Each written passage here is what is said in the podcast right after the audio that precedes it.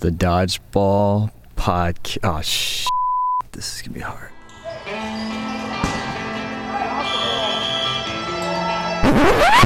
Wait, wait, wait, wait, wait, wait. Sorry, sorry, sorry, guys. Um, this is not the Dodgeball Podcast with Brett and Steve. Nope. It's the it's just a Dodgeball Podcast. Uh, but wait, why? You might ask. Well, in a nutshell, life got in the way for both of us, and it became increasingly difficult to coordinate all the moving pieces to create a quality episode. Um, plus, around that time, and based off the feedback we received from many individuals, even those outside of Dodgeball, um, it seemed like our mission of setting out to give a quick rundown on the world and community of Dodgeball as we knew it uh, for the non-Dodgeball enthusiast, um, meaning you know somebody that never played a game in their life. Our mission to create a podcast for them was accomplished. Um, so, between figuring out when we could all collectively commit to produce another series of six to 10 episodes or another season, and also trying to figure out where to go, even, um, we kind of just put it on the back burner and life happened. Brett got married and then um, changed jobs. I completed my officer candidate school training, and it just, I mean, it was good stuff, but I digress. So, will the Dodgeball podcast with Brett and Steve be back? Well, I spoke to Brett a few months ago, and he did seem pretty open to the idea. So you never know. We'll we'll find out. Um, and I'm sure the more people ask, the more it might accelerate our problem-solving skills, and we'll figure out how we can coordinate all the moving parts to make and produce quality episodes for you guys. Um, if I were to guess or project, I would say probably around the time of the next elite season, life willing, right? Till then, you're stuck with me. So, what is going to make this podcast different exactly? Well, if you notice the length of the episode, this is not about the non dodgeball player anymore. Nay, this is about getting deep into the weeds and down the rabbit holes of dodgeball. And believe me, they exist. From pre UDC, pre Elite, pre NDL, if some of you can even imagine going back that far, I want to go there. Um, I also want to focus more on the individual players themselves versus an overall theme. So, where the Dodgeball podcast with uh, Brett and Steve may have focused on the type of ball used or what a professional player might have been. This is going to focus more on the story of the player, where they came from, how they came about dodgeball, some of their highlights, some of their the opposite of highlights, um, you name it. Um, just I want to see where the conversation goes. Um, I'm going to do my best to stick to an overall theme, some questions here or there, but for the most part, I'm going to let this thing take its course. And so, if you can hang with that, then you might just enjoy this podcast. If not, I highly recommend you check out the uh, Golden State Syndicated podcast uh, with Mark Ackham and uh, Vince Marchbanks. Checking out maybe the uh, Book of Dodgeball from the man from Valhalla himself, David Tates. And of course, always shameless plug um, the Dodgeball podcast with Brett and Steve. Um, either way, if you're still listening, we're going to move on to my conversation with Erik Bread Truck Tillmans. Alrighty, so I'm here with Erik Bread Truck Tillmans, formerly from the LA team Gridlock, an all around legendary player and stellar guy. Erik, thanks for being on, man. And sorry it took about, I don't know, two months to finally get this baby rolling. Uh, don't worry about it. Thanks for having me. Oh, for sure, man. Um, so, first question I have to ask, um, and I, I don't think I've ever asked this before really, is where did Bread Truck come from? Oh, uh, it would have been from the uh, the game show network uh, Dodgeball, Extreme Dodgeball TV show, Oh, uh, where I had been I had been cast in the first season, and then like done practices, and I couldn't make one and didn't get to participate, and then cast in the second season, and was like going out of town for one of the days, and again it was like a day of practice, and then couldn't participate. And on the third year, I had been watching all these people that I was I was a better dodgeball player than I was watching them on TV, and I was a little frustrated. So I was like, oh, I'll just like act like a like a crazy person because it's a it's a reality TV show, and that will get me on. ratings. And so I was like, yeah, I'm gonna come up with like a nickname and like just kind of, just I don't know, kind of act the fool on TV. Uh, and I did, and then I can't. I heard it was from uh, Charles Barkley's some audio book or something where he talked about when he used to play basketball as a kid. Kids called him. They'd make beeping noises, and they'd call him like a delivery truck or a bread truck because he was so big when he was backing up. Huh. And I don't know why, but for some reason I thought it was such a. It was just like a great great like really weird nickname, and so I started using that on the game show, and then most of the people I played with knew me from before that, but I don't know if just because of the exposure of that or because it it caught on, but uh, it just stuck from there. And then it's like ten years later, and you're like, oh yeah, it's an offhanded comment by Charles Barkley. It's funny. It's it's become such a part of life. You're like, I, I don't know. It, it's just what it it's what it is. Like the mm-hmm. bread truck. Very. Yeah, I feel like uh, nicknames. Like, rarely do you get to choose it. Like, it's just given to you at some point. Collectively, people just agree. I'm going to call this person bread truck or or hometown in uh, Rob's instance. And yeah, I don't know if it's a if it's a dodgeball thing, but it just seems like everybody that is someone, and I don't mean to offend anybody, but like if you if you are somebody, you have a nickname of some kind. It's just like a term of endearment, or just like you earn it, like a rite of passage. Yeah. Like, well, I think there's like the descriptive ones too, where you're on a court and there's 20 strangers or something, and you just need to, you know, like, oh, let's throw it Belushi. You know, it's like, oh, it's well, it's probably the heavier guy with a, you know, doesn't look so like hot. Or, you know, like I think there's some of that too, where you just need a shorthand. Uh, yeah, I don't do that. I just I so like I I'm really low key. I don't yell very much. So yeah. I, I, have that going against me. But when we're trying to like call a play, I'll just straight up point at the guy. I'm like, look, we're gonna throw this guy just because the the odds of him dodging a collective throw of three yeah. or four people, it doesn't matter. Like you know we're coming for you, and surprisingly, it'll work out most of the time. But my favorite is like when I point at him, the guy's like, "You you can't do that. You can't just like give away who you're gonna throw it to. Where's the suspense?" But it yeah. works. I mean, I think that gets into the at some end, all the strategy in dodgeball has to be able to be executed by dodgeball players. Like, no offense to our friends and family, but you know what I mean. Where it's like, all right, we gotta cut this down to the the bare. How about we point at the guy, and then yes, like everyone will actually get that. Because the yeah. more you try to do your codes or do, I don't know, try to That's run plays, it's like, I don't know. I don't think a lot of people are on board for it you have to all be bought in. You have to talk about it beforehand. You have to practice. Right. Like it's you have to treat it like legit playmaking, play calling. Yeah. And then and then execute it when there's a bunch of adrenaline going on. Uh, yeah. Yeah. That's why sometimes pointing just straight up works. Like, right. I, uh, no, I mean, and that's what I think. I think those work really well.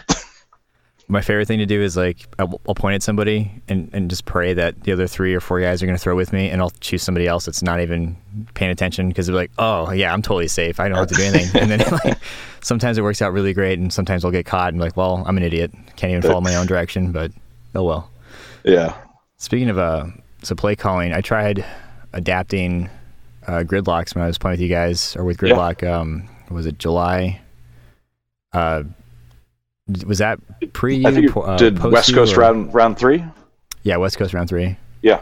yeah. I forgot who I was filling in for. I think it was Kale, or um, I was filling in for somebody. It was just awesome being able to play with play with them, uh, play with them, and the uh, it, it sounded easy enough on paper. And like I know Kale explained it to me, and I told him, "Look, dude, just explain this to me like I'm a three year old." Yeah. And he explained it to me like, "Okay, cool, I got this," and then I would totally not get it like, well, I guess I'll just stay in the corner now and absorb balls for you guys, or, or like just, I'll be in the corner yeah, of shame for a little the, bit. I'll tell you, the gridlock throw codes, which work pretty well, we're definitely a, like from the beginning, like we're going to make it as simple as we can because it's just hard to come up with anything. And then s- once we've got the simplest version of it down, slowly expand it because there's just I mean, I, I, I mean, I came up with most of it, and still on the fly, I had tons and tons of problems because it's just, I don't know. If if you don't practice a lot as a team, and we always we practiced a little, but not a lot, you know. Right. Uh, any of that kind of coordination is hard, and then the as you try to ramp up the difficulty, it's harder and harder. For sure. Yeah, we um back in the days of Rampage, we had it was like if if three people on our side had balls the play caller would be like, okay, one, two, and three, and, and people that filled slots from left to right yeah. would be the ones that are throwing. So if I said, you know, one and three, that means the first person and then the third number or the third slot would be throwing. So like, okay, we know these two people are going to throw, and then I would say on five, and so five would be like the opposite team from one to six, left to right. Right. And like talking about simplicity, for some reason that worked really well during like one of our tournaments that led up to the NDL. Yeah. And uh, my God, do we sound like a bunch of nerds? Like it was just like, we thought we were so hardcore and so cool and so like on the on the on the same page, and it just sounded like ridiculous. And it's such a weird feeling because we're just destroying teams like like I guess like you normally would. I mean, if you if you play dodgeball long enough, you can roll into any tournament and just you can get to roll people. Yeah. And so like this wasn't really necessary, but it's good practice because it, it did we did utilize it or attempt to I think against like Rise and at the time Monsoon, which was our, our kind of rival Right. from Arizona. Yeah. And uh, I remember one time I was we were just like destroying these these guys, and I was like, man, is this is this too much? Like I look really good in this jersey. Like we're all col- color coordinated. This is great. but these guys are just here to have fun. Like p- half of them are probably drunk already, and they're just getting rolled by these guys that are calling out these crazy number plays, and it Yeah. was just it was a funny uh, juxtaposition, I guess. Yeah, I think there's always a little bit that in dodgeball. I mean, th- there's serious teams and there's fun teams, but I think it's rare that you get a whole tourney where everyone's on the same level. So, Yeah. you know what I mean? You're going to be behind or ahead of a somebody. I wonder if there's going to be a day where you know they're the coaches are calling play, like there's going to be a coach first of all, and then there's going to be like play callers that are like signaling you I- what the what the call is going to be somehow, or there's going to be some kind of system where they can get that message across super fast. Yeah, I, I honest, I because one, I mean, in all sports, the the, the strategy is a, an important part of it, right? There are very few that are just physically driven, and then in dodgeball, you've got multiple balls, multiple people you're targeting, and in most tourneys, some sort of shot clock. Yeah, you've either got to have practice, but and you also don't always know your lineup because you're losing people, you know. So either you're running set plays that you practice enough that you can just execute, which I kind of think is what Rise does a lot of the time, or you have enough, uh, you know, players that are physically able to just, you know, take solo shots and knock people out, or like you don't have to scheme around another team because your guys are just all physically strong enough. And I'd say that's kind of Doom's method for a lot of it. But I think for a lot of the rest of the teams, yeah, you're going to need essentially someone not on the court calling in so that they have because all they're doing then is just figuring out what's going on and what needs to happen and you call the play in because there's too many variables i think for people on the court to be doing it uh, it's not that no team is good without it but i could definitely see that being the way that teams could step up Like another evolution in, in the setup. yeah, yeah. Or I mean, it, it's hard to tell because right now with the rule set still all over the place, uh, I think what may work really well in one tourney or one division just you know just doesn't have the same effect in another, and because of that, I think you need like in football you can have a the set of rules is out, and then it's like, all right, well then they the West Coast offense comes and they they all of a sudden it is defeating current defenses, and then they're like, all right, well we're going to figure out the cover two to to figure out that sort of thing, and so they switch to that, and like you get this like evolution because it's around one style of play, but with everyone having to travel and do different games and different styles and everything, uh, I mean. Good players will be good in any of those, but I don't think you'll have an evolution of strategy unless you're like forced to play the same way enough that you get some you know kind of meta gaming inside of that It's a good point. I think maybe elites come the closest so far. Yeah. Like NDL had a good, they had a good run for, for what that's worth. But you're right. Yeah. I'm even thinking about this weekend's tournament coming up, the uh, the LA Classic, where it's it's like elite, but I guess it's three different styles of balls, so that's going to change the dynamic entirely three times. right And it's like, well, for for foam, uh, just stay alive because now everybody can throw. Everybody's a weapon essentially. No sting, more or less the same. It's going to be can, can we outcatch, and then good old 8.5 is can we muscle our way through, Yeah. and if not, can we catch a way through? And then, oh by the way, we just played two divisions prior, so let's see how fatigue gets in. Gets yeah in I. I mean i'm more part of everyone that's playing in that but the especially now the kind of arm strain i picture from switching i mean just doing three tourneys of any ball style three like short tourneys even is difficult but yeah that different i mean i don't know my my i i do all three of those balls very differently and i i cannot just switch that quickly between them anymore and i don't know if i ever could uh I think it'll also be interesting just to see. I'm sure there will be some no sting teams because it's LA that are very good no sting that, yeah, just don't know how to participate in the other styles. That'd be fun to watch. Yeah. I feel like it's my revenge because I'm awful at foam and like okay at best at no sting. Yeah. and like watching like people would throw at me and I would be like, oh, I can catch this all day, any day. But it's Yeah. not 8.5. It's going to curve or it's going to bank. Or somebody threw a shot at me, uh, Dylan, an open gym last week, and like it completely passed my guard. I thought it was safe, and at the last, I was like, wait a minute, this is foam. It's going to like come back, isn't it? And sure enough, it like hit me in the butt, and I was like, God dang it! Like, Yeah. duh. Different game. balls do whatever the heck they uh, want. Yeah, both. Well, especially the little balls always they don't have the same kind of weight, so they can really you know just kind of ping pong off you so much faster than the than the big ball. That's the one that gets me the most, where you can't trap it in the same way. Yeah, you can't trap it, and then I think if you're used to trapping like that with 8.5, definitely not going to happen with foam. Like it's more of a hands game, Yeah, or you have to just be just completely at the exact same time to trap it. But yeah, foam is something else, and then no sting a little bit easier because it's got that give. But still, Right. it's like it's so fun watching and so satisfying watching a foam pro- player come to 8.5. It's like ah, welcome to my world now, man. Like the tides have turned. like I finally have a chance. Yeah, But- I mean, I, I, especially as a as an older player, I really like the leveling that eight five does. We're just kind of yeah, it tamps down how hard people can throw, and it doesn't necessarily even reward all the the big arms. You know what I mean? It's so much more angles and movement and that sort of thing. Exactly.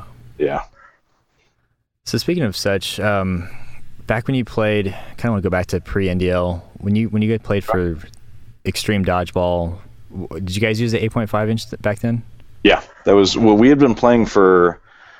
A- couple, it was I don't know, more more than a year, maybe two years before the movie came out, and then after the movie, uh, those guys at Game Show Network put together Extreme Dodgeball, and it was, yeah, it was all. I mean, they basically, as far as I understood it, talked to Costanza for essentially like, hey, we need a rule set, we need to know how to put this together as a competitive game, and that's what we were playing in LA that whole time, uh, and so eight five became the ball for uh, Extreme Dodgeball. Though then they added that uh, they added I don't even know how big it would have been one of those 20 or 30 inch balls like the, the big ball.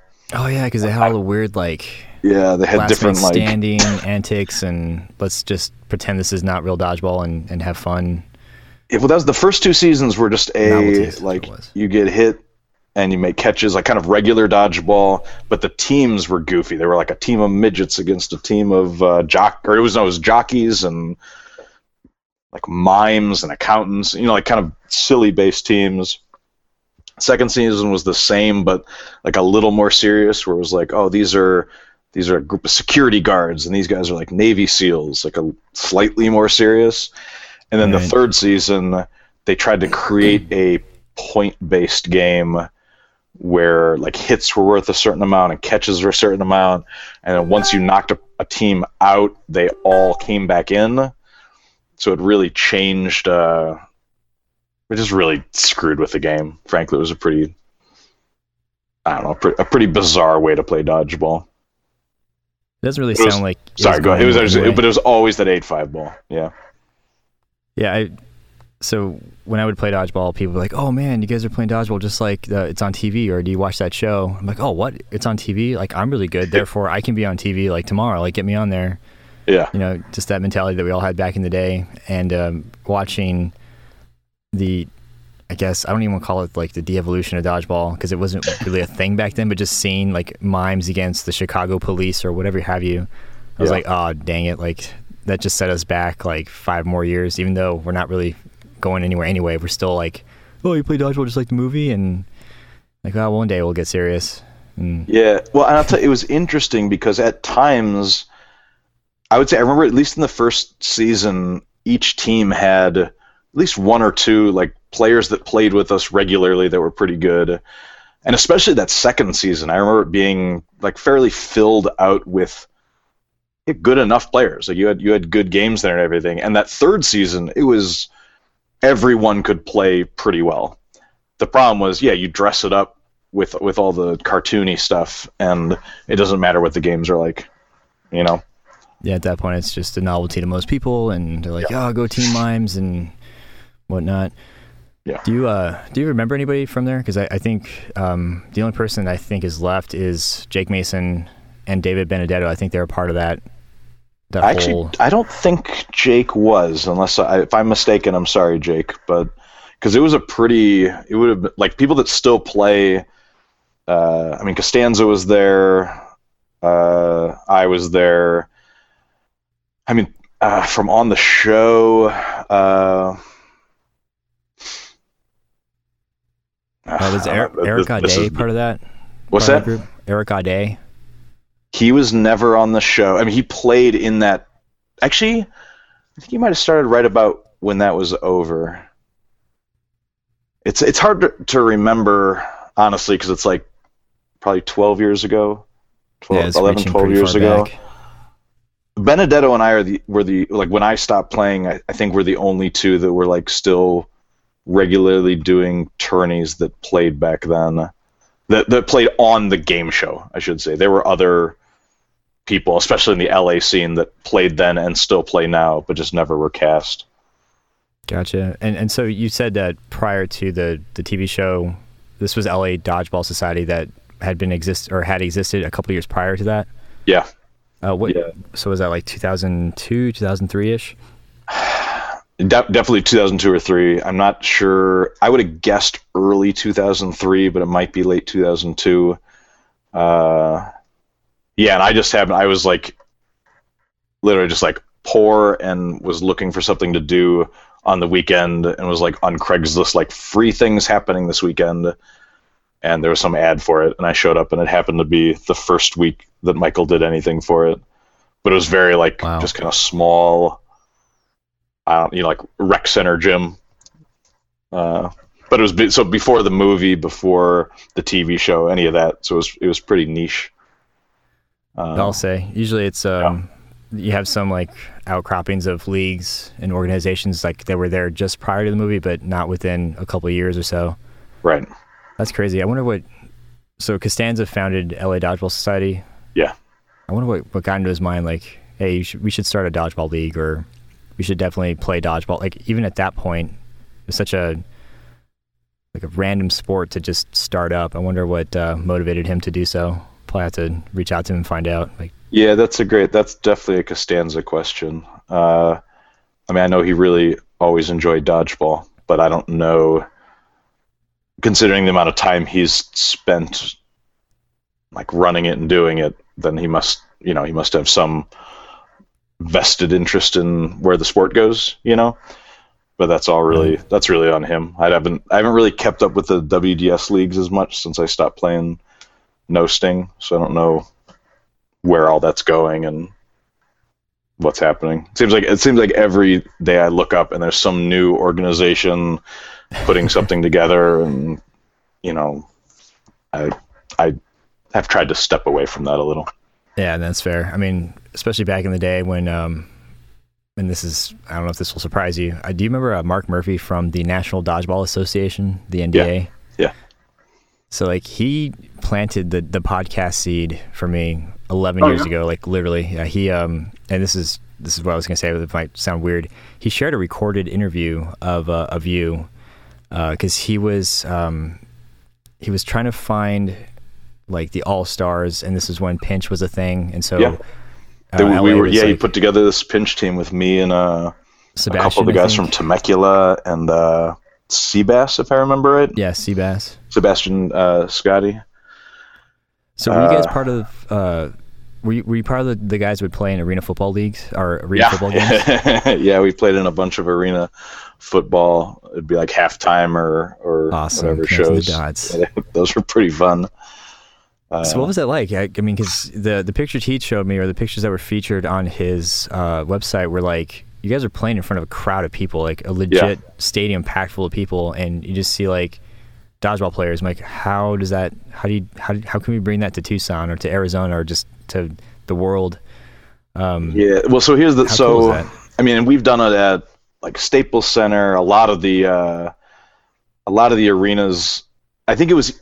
I don't. Most of the times when I did it, and so this may be different now, was what I'd call more like the barnstorming era, where kind of like you'd put together a team or an organization would put together a team, and then you'd you're like, oh, there's a tournament in Bakersfield, and the finals for it are going to be at their Arena Football League halftime. And so you just kind of like get a group, go out and do that.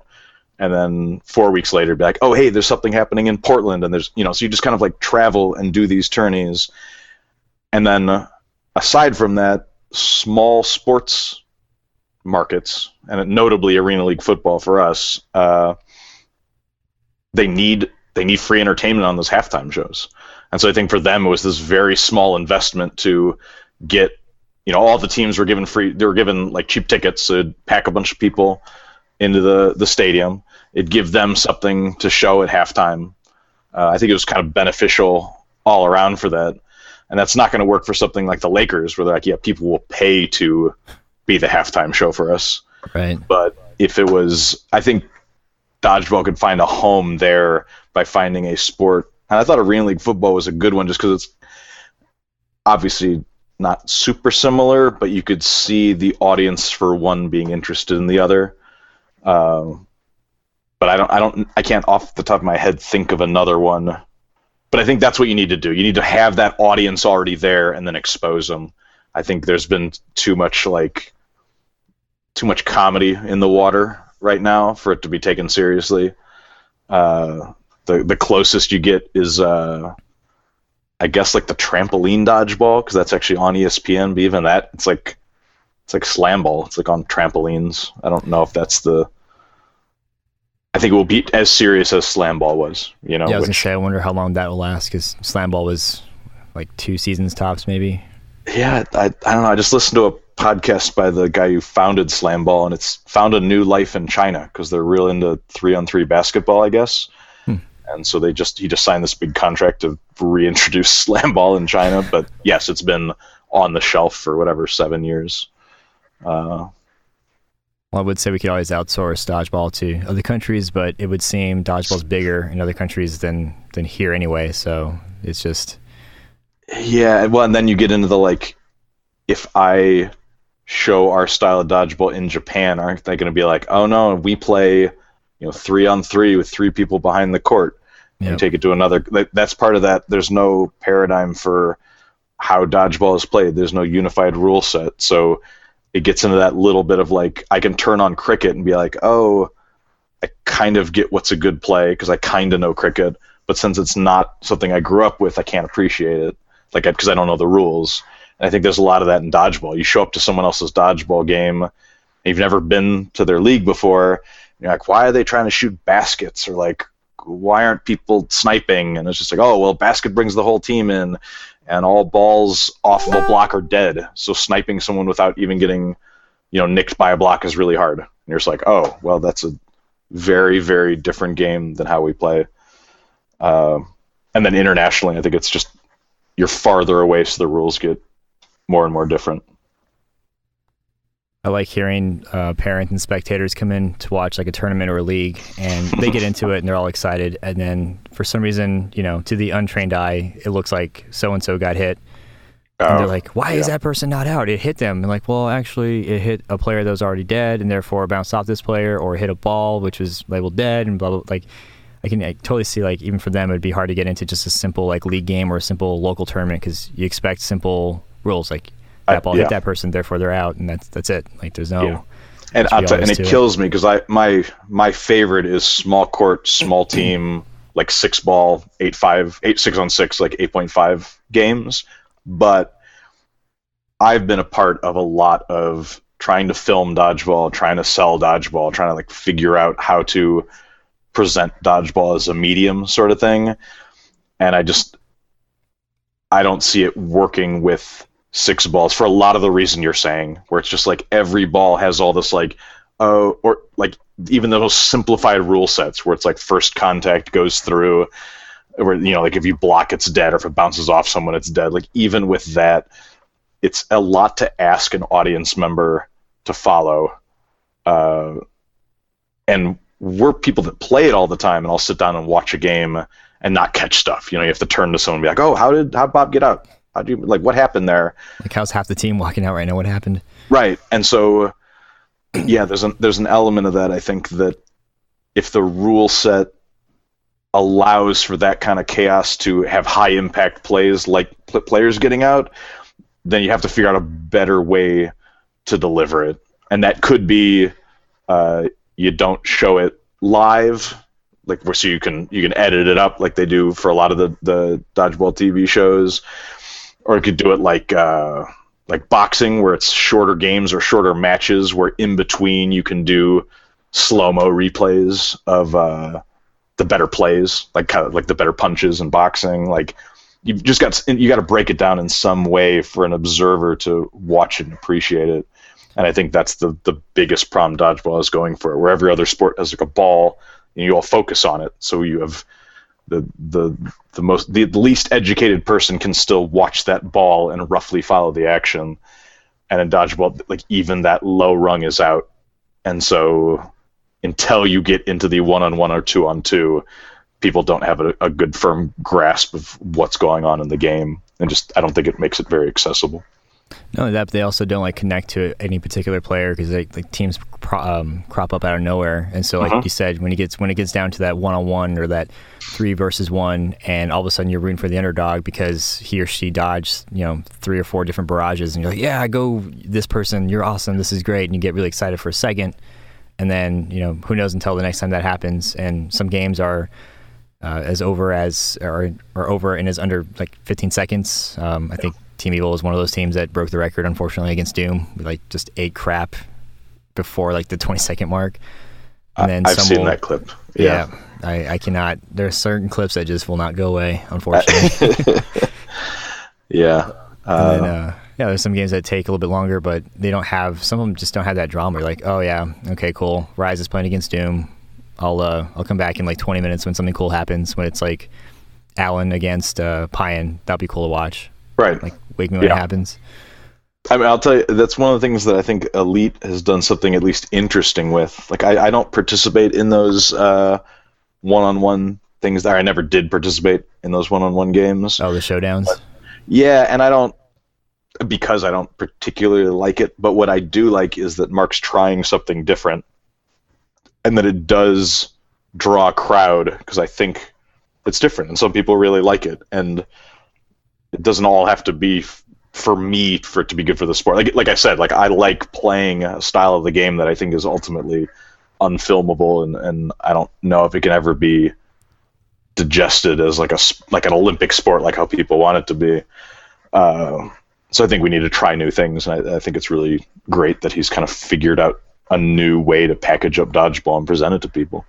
Or at least show like a who's who, because you know yeah. some some one-on-one matchups you you can only dream about. They'll they'll never happen, or the chances of them happening are very rare. But like if you find out, I don't know, Vince is going up against Ketchum, I want to see that. Yeah, and I would love to watch 100%. replays because all the all the angles are going to be there for me. Right. But that's uh, that's like elite players wanting to see elite players play against each other, but were you uh, so were you part of the NDL's pro pro team pro season? I was I was very against Ed Prentice very early on, uh, and I really didn't like how he structured his like you know quote unquote pro teams where it was just I I didn't like a lot about how they set everything up there, and I especially found him to be very shady. Uh, for for a host of reasons, and so no, I was I was not interested in that. Like every yeah. year they were. I mean, I'm not gonna say it was like bang. It wasn't like uh, you know banging down my door to get me to play or anything like that. But you know, like every year I, I was definitely the caliber of player then that could have been on one of the pro teams and was just I, I did not have an interest. That's fair. I, I mentioned that because the the second season when we were, did you go to any of the NDL events then? Yeah, so that's the and that's where I mean that's how I know him. I'm not talking out of hand. I we went to uh, many of those, and I just yeah, I mean had had varying degrees of success. Like won a couple, like had but it's had so many negative experiences there, uh, both with the games and just kind of how sh- it was just all sh- so short sighted. It was just right. always chasing a nickel and giving up a dollar in the future kind of thing where it seemed like the his business idea was that he didn't that he, he just felt real scammy all the time, and that to me you can't. If that's the basis of your organization, you've got a real problem. And it felt like that's where he he he he had his hooks in a good thing, and he figured that out. But then, as far as how he decided to execute and expand and interact with the the players, was just exploitative and I don't know. It's kind of gross, you know. Yeah, not not to get too into it, but like he definitely um, the the approach that he had, where shutting other people out and and saying we're the only show in town and you can't go do this without our mm-hmm. permission, mm-hmm. was he was just not in a position to do that. If he had waited right. 10, 15 years and actually built the the organization, sure, maybe, but he really. Um, it's funny because he would use this analogy where like you don't come in to somebody's house and sit at the head of the table if you're a guest I was like, well, look in the mirror, dude. Like that's exactly what you did, and uh, right. yeah, well, we all know how that turned out. But I bring that up because we uh, in the second season or the second DWC, you know, we played in that warehouse with the uh, with the AstroTurf for the first day, until I realized yeah. that was a terrible idea. I, I actually I miss I was injured on that one, but I heard all the stories when everyone oh, came man. back. It was the killing field for knees. Right. It was so yeah. so bad, and like thank God I walked away from that one. Uh, when they got over that though, um, Sunday, like professional season day, they they had a, a, pretty legit attempt to make it look like a well presented, packaged uh, professional season. So they kind of did what you were talking about. Like we they pre-recorded everything, as you know.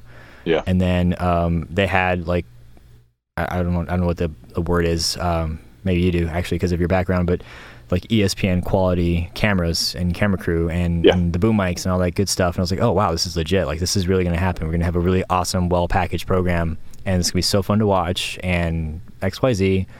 And like even then, and this is not knocking Dendy at all. It's just like you can have the best, most professional setup, but because you can't even see some of the balls that are flying, because you can't trace six or set or five or six of these things taking place, it's uh a lot of it's standing around and then somebody walks to the cue. Standing around, somebody walks to the cue. Like it, it's just really hard to to capture overall. Uh, it's it is, and t- I did one. I mean, I did the the game show on the TV. Had a whole lot of cameras. I did the they did a special for the movie. Uh, for MTV, where they did it was you know like Ben Stiller and Vince Vaughn, and they had four teams that were, you know, it's like a punk team and a hip hop team and a I don't even remember the other two. Uh, I bring it up though because they had yeah it was like two cameras on cranes, two on either like back lines, and like two or three wild cams, which is like the guy holding the camera walking around. Right. Like they had coverage. It was, it was, still just it was a garbage product. It's just it's so. Uh, well, this is this is the story I usually tell about at this point when I'm telling someone else about how it is how hard it is to film dodgeball is I watched this documentary once and I can't find it now, but it was about how when the NFL started, that they they're essentially like, hey, at the time it was like kind of this regional game from the South, and they're like, well, how do we like film this thing? How do it's like rugby or like how like how do we film it? How do we show this on TV as a an event? Because like what's really important is all this play on the line. And they had this guy come in who basically knew he knew TV, and he was like, no, no, no, we gotta we're to frame in, we're to frame wide at the start, like you see everyone line up, and then we're to go tight on the quarterback because he's the hero. We're to do cut. Oh, then we're to show him under pressure.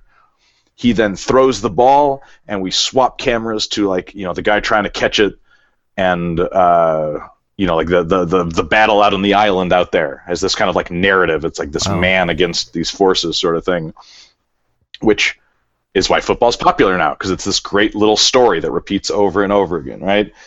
But the physical game of football, yeah, it's about line play, it's about coverages, it's about all these things that the way you watch football on TV doesn't show any of it. Unless you've got that all 22 camera that like the NFL network lets you see, you're not seeing the game, you're seeing a very entertaining way to see things happening in the game.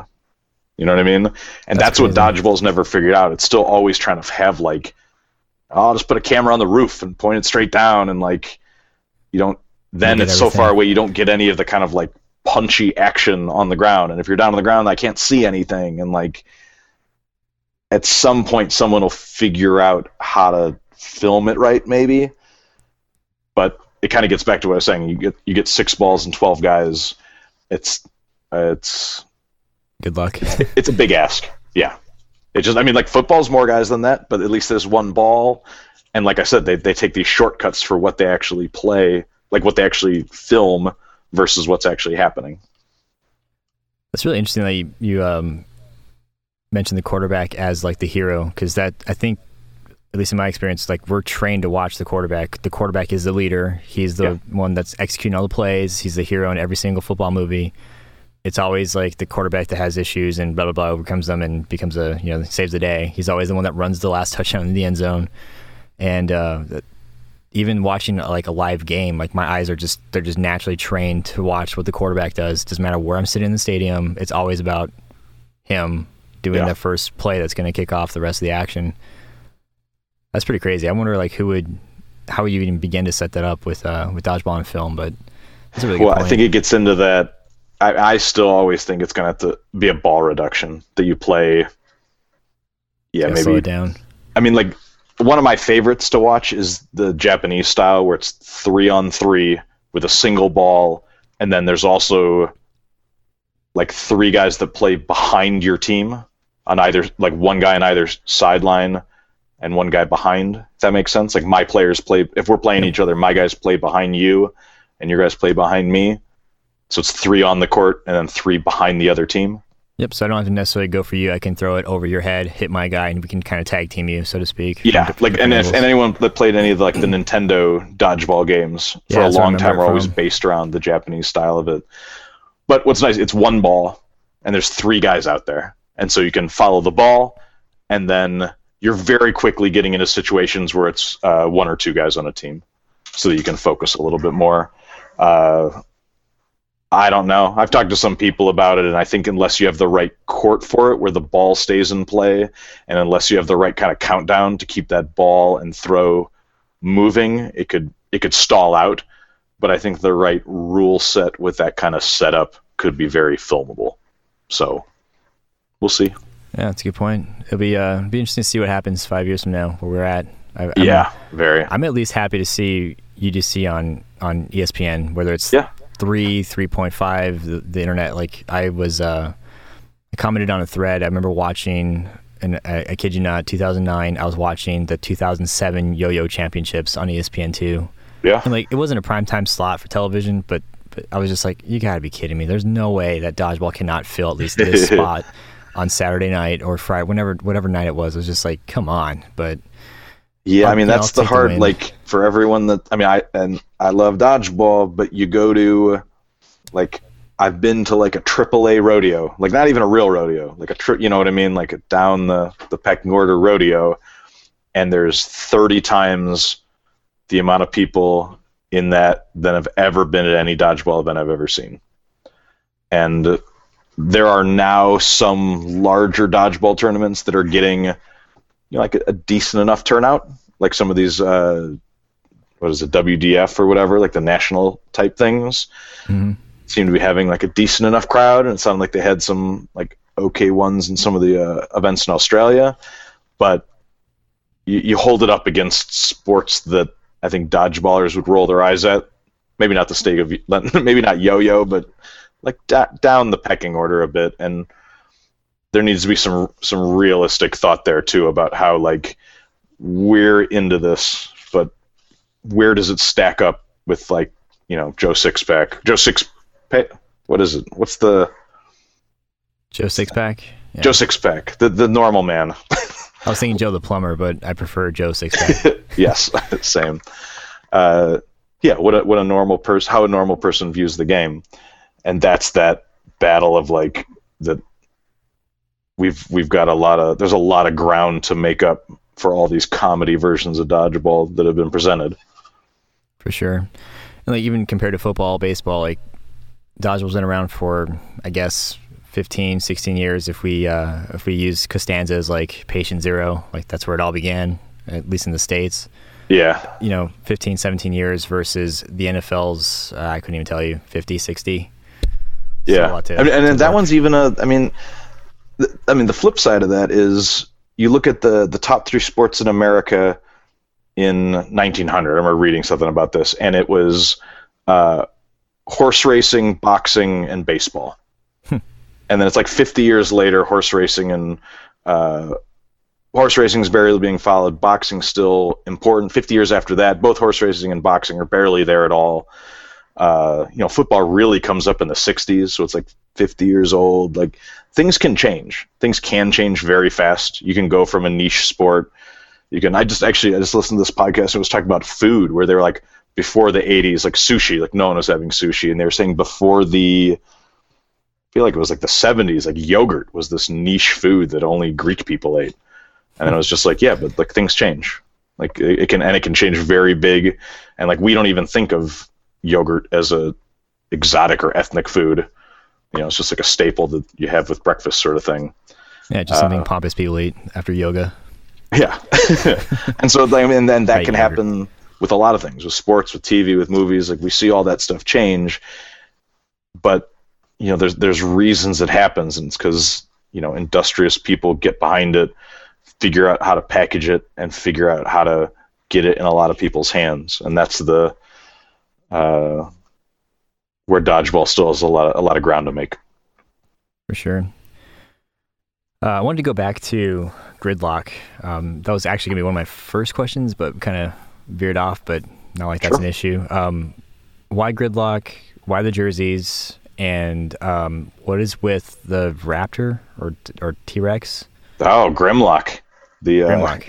Grimlock, the mascot of Gridlock. That's awesome. Yeah, uh, yeah. I was surprised that so many people don't.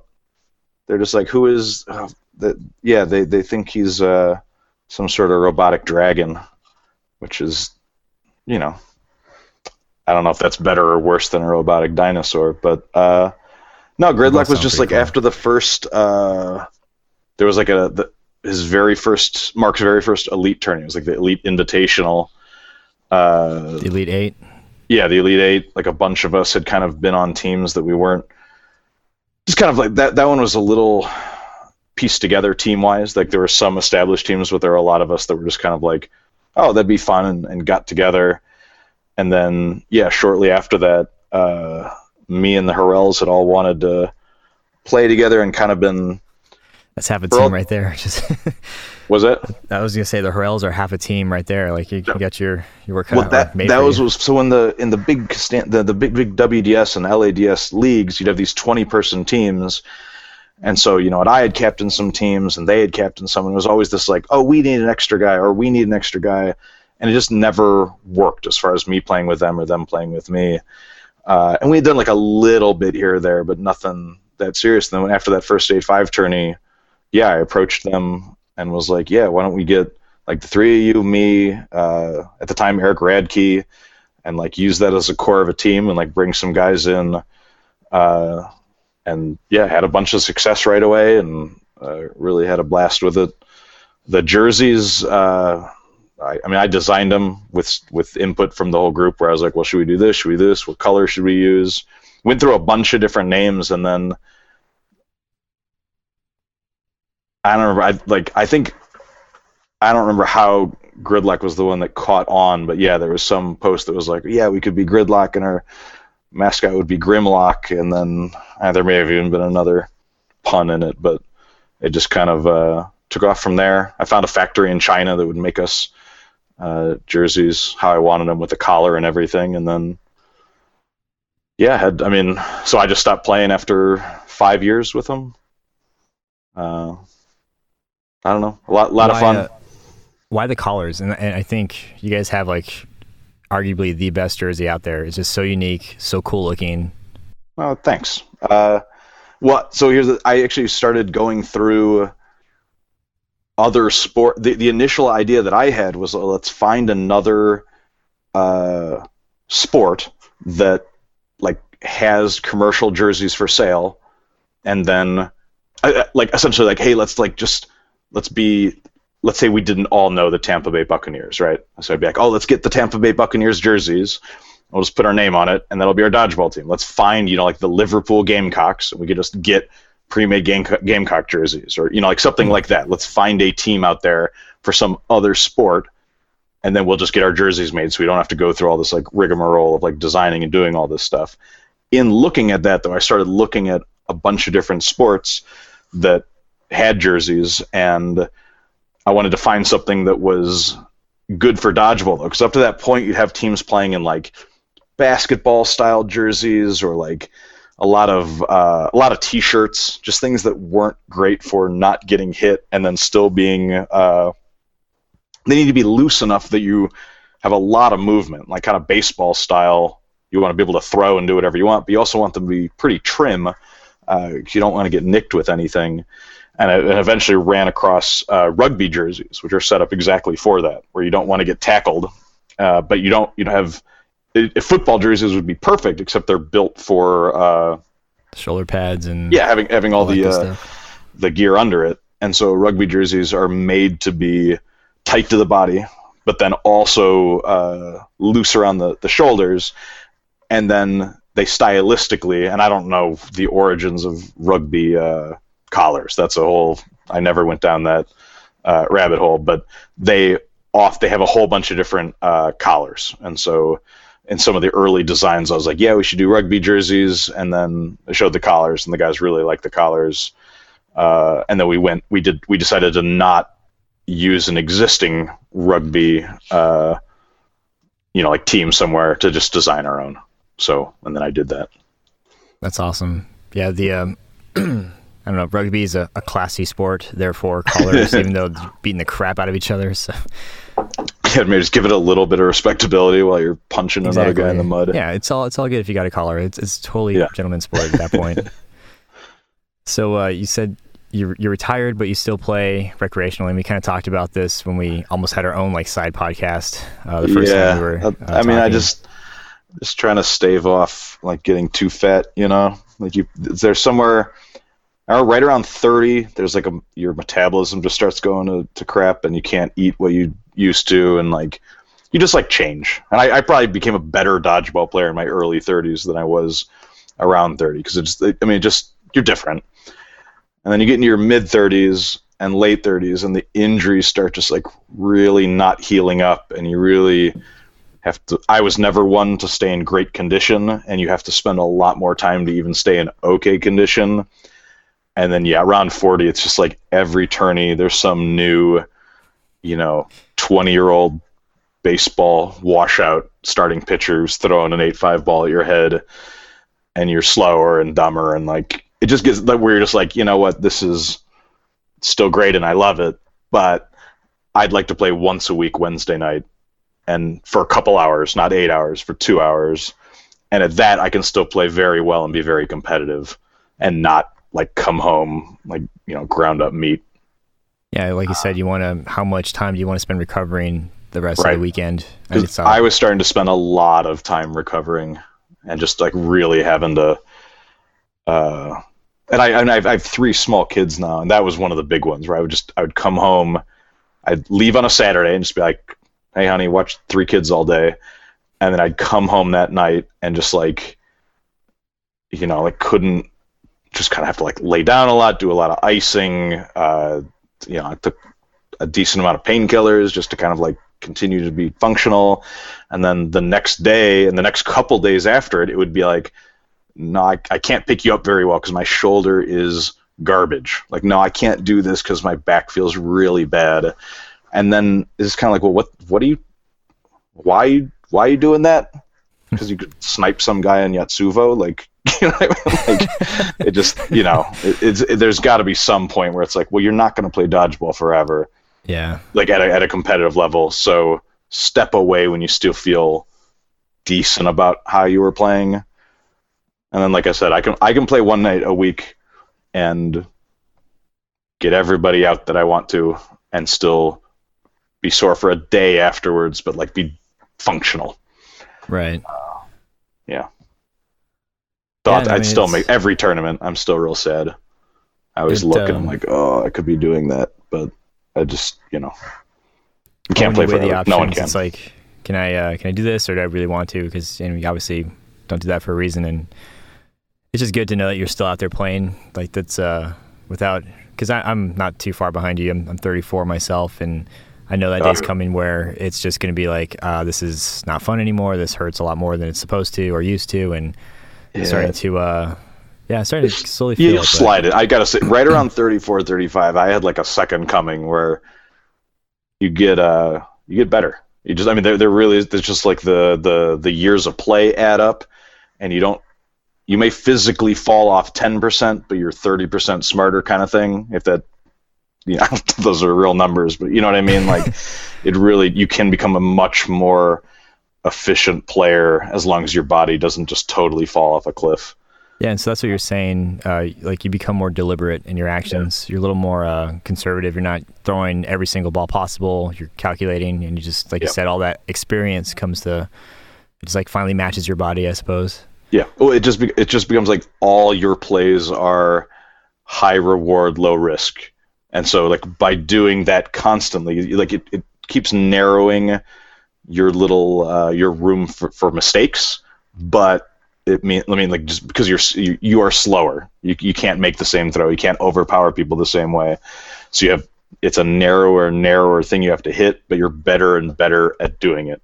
Just because like your timing is better, you don't get excited when the game is late in it. Like it's actually one of the things I really like now about playing Wednesday nights right now in LA. We've got a bunch of new eight five players, and it's just really fun to see them yeah, it'll be like a two on one, and you can see they're they're young and they're like game suddenly changes and they make big dumb mistakes and they kind of like run around like crazy a little bit, and it makes me remember what it was like, uh, you know, when I was young and dumb and doing that same sort of thing.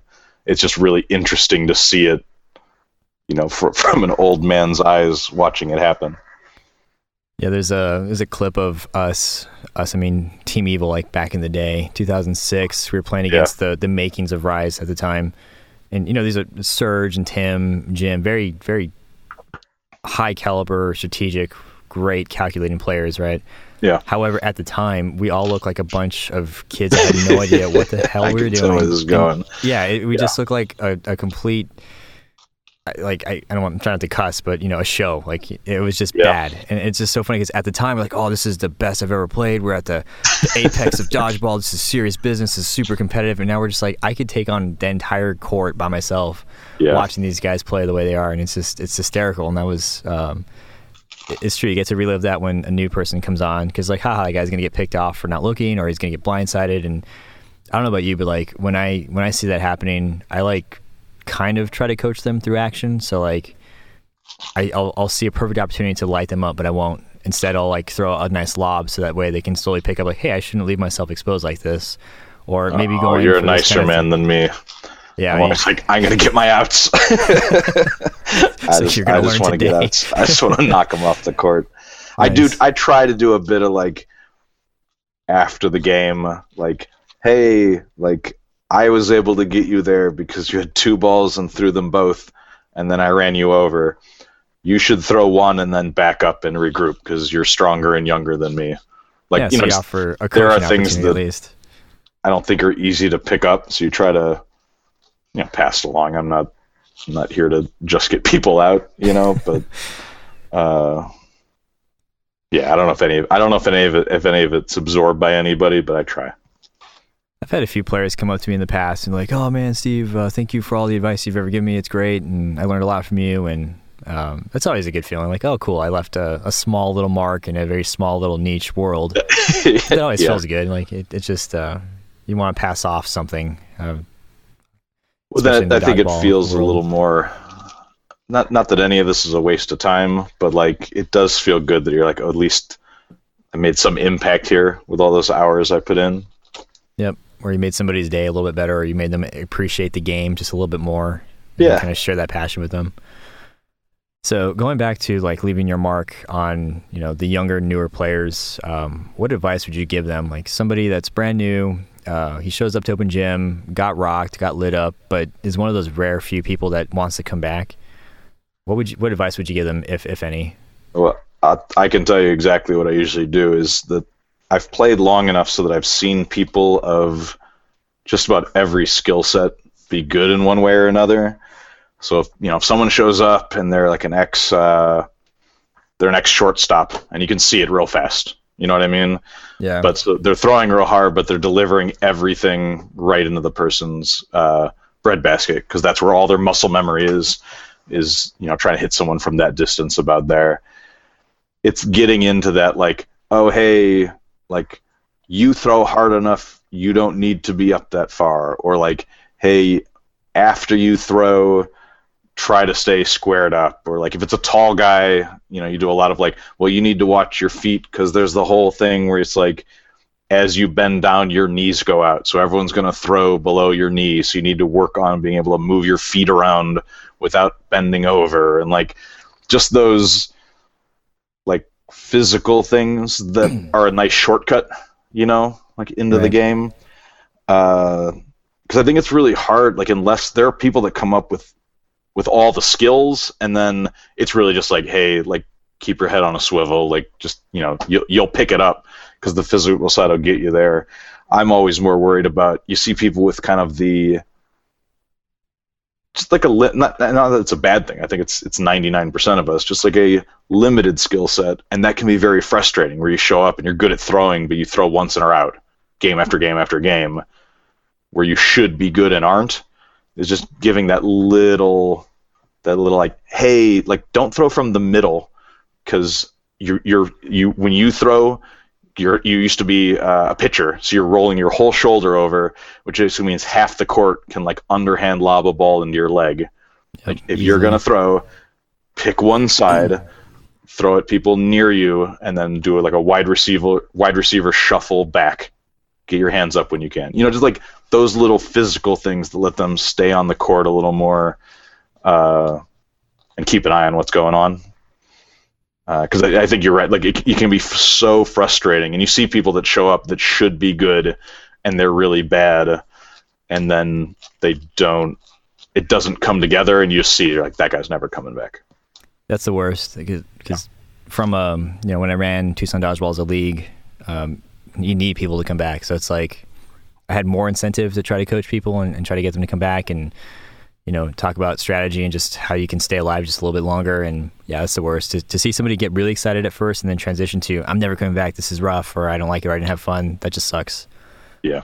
I mean, I'll tell you, the time that reminds me the most. So, 8 5 is what we started on in LA, played it for years, got up to like multiple 8 5 locations at one point, even. And then after Pinch was introduced, uh, the ceiling for how well people were playing just took off to this degree that new people would show up. They'd get hit by one, and we had a lot of like real serious pinch players at that point. They'd get hit by one of those. They're like, all right, well, I'm, you know, you could just see it in their face. Like it was, they didn't show up to, to box, you know, and that's what was happening. they were just getting people. really hit for real. Uh, and it just and it just it tore all the leagues apart. I mean, that's where where Stay Puft came out of all that because you needed an alternative for people that wanted to play without having their fingers all chewed up and without having to worry about their retinas all the time. Uh, where it just it created such a high level for entry that it, it, I mean it really killed it off. I mean for a while WDS was doing eight five leagues and it'd be three teams of five and barely could fe- field that, you know. Damn. And it was like that for a couple of years uh, until Mark started doing the elite stuff again. Eight five was you know, it's really on life support. There's just kind of a little group of us that always played, but you know, there'd be 15 Stay Puft leagues with 20 per, you know, with 10, 20 person teams in each of them, and then one 8-5 league that was barely going. Did you, uh, might be a bit of a stretch. So back in September of 2007, we had our first like independent uh, dodgeball tournament uh, in Tucson, and it was at the indoor roller hockey rink. Okay. And it was 8.5, and a team called Lads, LA Dodgeball Society, came down, and it was um, Costanza and I think Randa, Randy Duran. Yeah, Randa Man. Randa Man. And uh, yeah, were you part of that posse by chance? So I came out on some early trips. I'm not the one. I, the one I remember for Arizona was probably a little bit after that. It was. Uh, it was one where there were like two Arizona groups having a tourney on the same day, and we went to the wrong one. We went to the one that like Sam was running. Oh man. And it was just us and a couple teams, and then later we ran into someone. They're like, "Oh yeah, there's a tourney with like 12 teams at this other place." Uh, what I would say is, I went to a lot of, I traveled to a lot of tourneys with Costanza, and a lot of them with Random Man, but unless you have more details than that from that one, I'm not sure. It was called the uh, Co-ed Naked Dodgeball Tournament. Uh, Six hundred dollar cash prize, but you would know like it, the indoor roller hockey rink. Um, you would know that um, it was similar to like the one that one dude hosted. I think in like Virginia, like the first like 10k oh, tournament. Yeah. I was out for that one. Yeah, and I, it's funny because I saw I was looking up uh, clips of that. Oh, there's you know, look. You, I'm dressed up like I have like a mohawk. Man, you look so different. It was crazy. I was like, holy crap, that's that's Erik. like, oh, wow. Oh yeah, I've got like a black eye from a street fight from when we were out carousing. Like I was not fighting, I just got punched. But yeah, I, had, I mean it was a it was fun. I, I, watched that the other day. I found a link to it on a, an old list of like dodgeball links for clips. And yeah, it's crazy. It's just like me and a wife beater with a mohawk and a beard, yeah. and I'm. It's weird. I look like I'm moving around the same, but yeah, it's it's well, obviously I'm young. It's it was just, I don't know. It was it was very weird to watch. Yeah, it's so funny watching a younger version of yourself play. You're like, what are you doing? Like, yeah, just I was throwing real hard. I like that a lot, but uh, I don't know. Yeah, so that like, that was a fun tourney. I wish I could remember. Th- and it's funny. I mean, you'd say like, oh, it was that indoor hockey one. Man, I've played on every hockey yeah, rink, roller rink.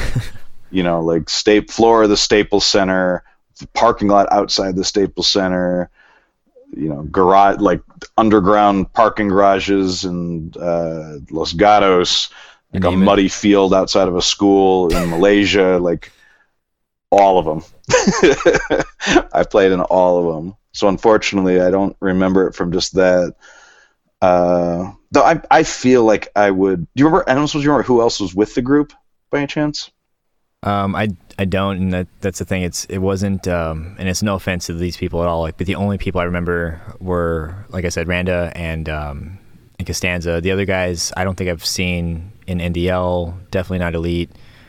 Um, there's a video though of like the highlights from that tournament, and it was, it was really Ooh. good, really good video with um, uh, freaking what's it called? Welcome to the Jungle. And then YouTube's like, nah, you can't do that. So I put like this lame stock music but the the footage is there, and I can I can message that to you.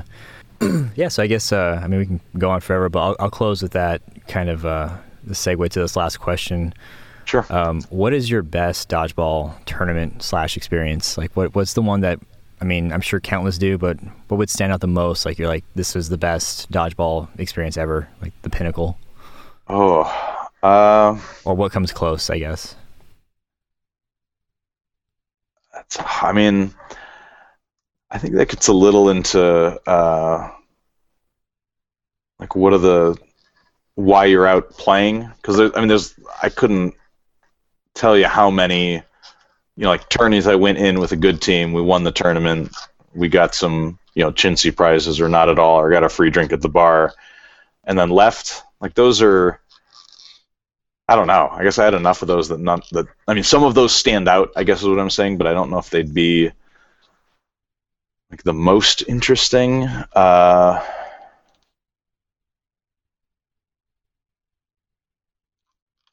I don't know. I would, I would say, I mean, some of the most unique ones were when I've like traveled. I guess. I mean, we had that. I, I went for one of the Team USA trips where we played in, and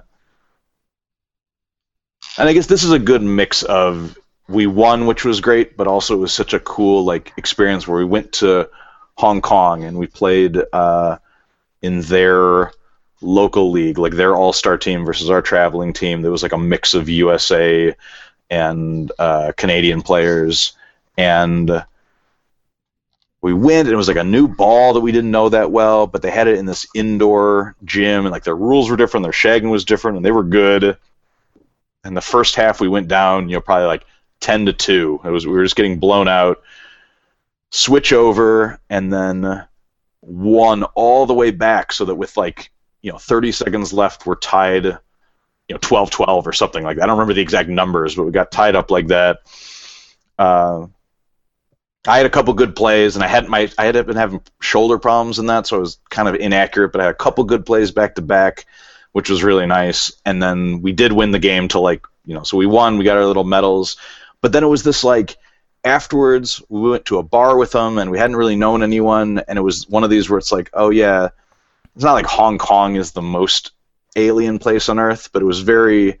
We're just like, oh, it's the same dodgeball conversations, the same dodgeball people overseas.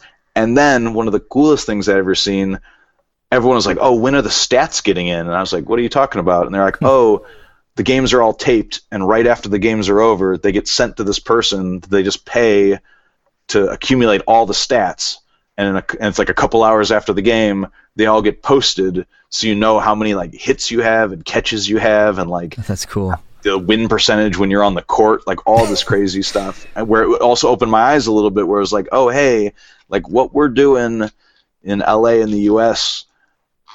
can be and has been surpassed you know, it was a little bit of like, oh, this is like us, and then it was a little bit of like, it just opened my eyes to like how much future there could be, and it was like super in range. Like it did not have to be this like barnstorming, ticky tack like comedy thing. That there were already people taking it seriously, and you could travel and go see them and and have a fun time with them. You know. That's cool. Yeah, the um, you're right. It's it's always tournament and then after party, same people, and there's nothing wrong with that. I'm not bashing that experience at all. It's, it's definitely got its own value, but some ones that like really stand out. So like the Salt Lake tournament, for example. Yeah. Mason behind the back. Okay, cool. That yeah. what else is new? But like watching somebody else like relive that and experience that was great.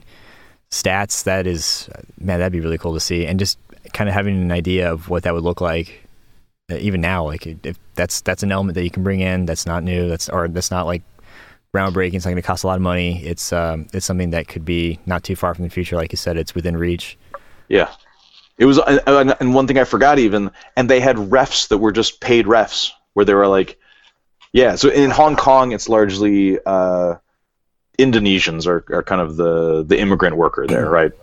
Uh, like for here, it'd be people from Central America, right? And they were just like, yeah, we just found uh, some people, you know, that were basically day labor type, like you know, uh, like basically like nice, honest people. They didn't know anything about dodgeball. We brought them out. We started paying them to be refs. You just have to pay them an hourly, pay them to be refs. After a couple months, they were really good refs. They don't play dodgeball, so they never play favorites. They're just really good refs. They're brought out. They refed all their games. Were super good at it. They took uh, no lip, and it was just one of these where like again, where it's like, oh, that's super attainable we could be doing that tomorrow. Uh, that's the future. That's what yeah, like real sports do. Uh, I don't know. It was, it was very of money and time, and then boom, done, done deal. Right. Cool. Well, I mean, I would say uh, maybe within the next five, ten years, hopefully we'll at least get to that point. Maybe sooner. Maybe this conversation might nudge some people. Never know. Um, yeah, I think some of the the drama with all these organizational entities needs to get uh, figured out. And and best of luck to everybody. But right, yeah, yeah, we're in uh, we're in feudal Japan, and everybody's trying to be shogun right yeah. now. Still, after the last ten years of the same same thing. Yeah, and I'm happy to just anyone that wants help on just doing things that are good good for the game, I help out. But all of the who's figuring what out uh, I hope it gets organized because I think that's what it needs for for everyone that's got these dreams about the dodgeball being international and being in the Olympics and being bigger. That's got to get settled first, and then I think it'll start moving forward. For sure. Yeah. Cool, man. Well, um, thanks for chatting with me. I mean, this has been pretty cool. I got to relive some things, and that's the whole point is just trying to capture a lot of the memories that I think a lot of people that are relatively new, even within five, six years, still don't know what life was like pre NDL, pre. I know it's yeah. I was trying to explain the barnstorming to someone the other day, and it was hard. They were like, "How did you find out about tourneys?" And I was just like, "I don't." It was like you know pre Facebook, where it's just like I don't even remember. Boards. Someone yeah. would just say they'd heard about a tournament, and we'd go there. You know. Yep. You go there and you just hope that's a good turnout. You hope that's right. still actually that day, and then uh, yeah. I remember going to him, you'd be like, "What kind of balls is it?" You just show up, you're like, "Oh, what are these?" You know, some sort of volleyball thing. You'd be like, "All right, well, whatever, let's do this." Yeah. yeah. yeah, and now we're diagramming way. plays on the computer and sharing with everybody. yeah, for for better for worse, it's um, it's come a long way and still has a lot further to go. But Yeah. at least I was able to be a part of it and still kind of am, and hoping that this podcast can kind of help. I don't want to say bring appreciation for for what it is, but it's uh, it's just a, definitely a good way to look at things. Um, and maybe learn some stuff from the past and whatnot. But Yeah. Yeah. but for me, it's um, I went to the um, the Hall of Fame at the Football Hall of Fame in Atlanta, and I'm Oh, going cool. through all these archives, and it was um, it was just a spur of the moment thing too. Like it wasn't even like we were planning. We were just in Atlanta. It was free to military members, so we're like, cool, why not? And um, Yeah. just seeing the the changes in uniform, hearing the unit the the interviews, seeing like so and so's like suit that he wore, and the, I, I- it just it, it really reminded me of like the good old like the good old barnstorming days. It reminded me of like how how far we've come, but how far we still have yet to go because we're still in a lot of those phases where you have even the NFL had infighting. They had organizations Yeah. for like the the ultimate seat. And so for me, it, w- it would be great to be able to record a lot of conversations and build out a timeline to kind of slowly start putting that in place so that if and when the dodgeball world does wake up and, and move forward, we still have something that we were a part of. So very like League of Their Own end of the movie type feel is what I'm going for. Yeah, yeah. No, I, I think it's a really neat idea. I think, and I and I agree because if I keep like, we'll have to get together so I can get you some of them. I've got like, yeah, weird clips from, you know, like I have like a full set of Extreme Dodgeball season three, for example, Nice. like sitting on a drive somewhere. Like I've got a bunch of old, weird clips of dodgeball. I'm sure Costanza has uh, more than I do, but like, but that kind of stuff, yeah, it's just gonna start getting lost and I don't know. I mean, because I think there are people that would uh, like to see and hear this stuff, but it's to be, like you're saying, harder and harder. Starting to fade away. Yep, it's got to start somewhere, and you know, hopefully, this is just a small contribution to what will get people to be like, oh yeah, no, I've got footage from my high eight Sony cam of, of us playing dodgeball at the U of A, or you know, Yeah. I, I've got the old flyer from the NDL 2005 uh, dodgeball world championship and convention, or I've got footage Oh, here, wow. or check out this YouTube link, or you know, it, it's all out there. So I would just like to start consolidating it and, and getting it to one maybe central location, but just have it acknowledged and, and just see where it goes. But uh, Uh, you know what I just found? Uh, this was about two weeks ago. I was cleaning out my dodgeball bag. My very nice uh, core patch that you gave me at that Utah trip. nice. I don't know if you remember that. Oh, of course, dude. I, the Octocore patches, that is a staple of Tucson, of Team Evil, of Steve. Like, that's just, Yeah, man, that it is. was it was tucked in one of my pouches there. I had set it aside to like iron on or sew on at some point, and it just been in there, and I pulled it out. I was like, ah, I put it back in, but you know, I, was. I was very happy to have it. It'll come out another day, and that, that's great. I love seeing, I'll still see people like wearing that stuff on the wristbands and like, oh, Yeah, we're friends. that's so cool. definitely. Awesome, man. Well, again, dude, I appreciate your time, and yeah, I can probably have to do this again at some point. Maybe we can do like a part two, get For further sure. into the weeds. Anything you need follow up wise, or yeah, anything I can do to help, I'm happy to. Awesome, man. Yeah, if you have any ideas for me as well, um, especially as we like release an episode and, and, and whatnot, just let me know. I'm, I'm I'm down for suggestions and, and feedback and all all the like. So, Okay, sounds good, buddy. All right, dude. Well, have a good night, and I'll I'll talk to you soon. Yeah, you too. Talk to you soon. Take care, man. Yep. So that was Erik Breadtruck Tillmans, and what a joy that was for me personally to relive much of the pre UDC, pre Elite, even some of the pre NDL, good old barnstorming days of dodgeball. If you can imagine a world without Facebook, uh, maybe even without MySpace, uh, that's that's more or less where dodgeball uh, came from. Um, and whether you're new to the sport or have been around for a while, um, it's just come a long way. Period. E- even from the last two years, uh, dodgeball is definitely, I feel, on the right track. And when I look back at uh, some of the some of the harder struggles that we went through just to get to a tournament, and I come back from a three division tournament in LA where we had people coming in all the way from Minnesota to come play. It really does uh, strike the uh, gratitude chords there to uh, to just sit back and appreciate all that's that's come and gone within the last uh, 10 to 12 years of us playing. Anyway, so in conclusion, um, I hope this gave you a good taste of what's to come. If you have any questions, any feedback, I am open to it. If you'd like to be on the podcast, I'd be more than happy to sit down and chat with you for I don't know, 30, 45 minutes, an hour, however long it takes. If you love dodgeball as much as I do, we can talk all day. Um, so, that being said, till next time, this is Steve out.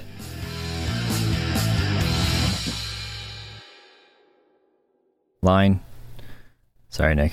Try to get through this, make this as painless as possible for the both of us.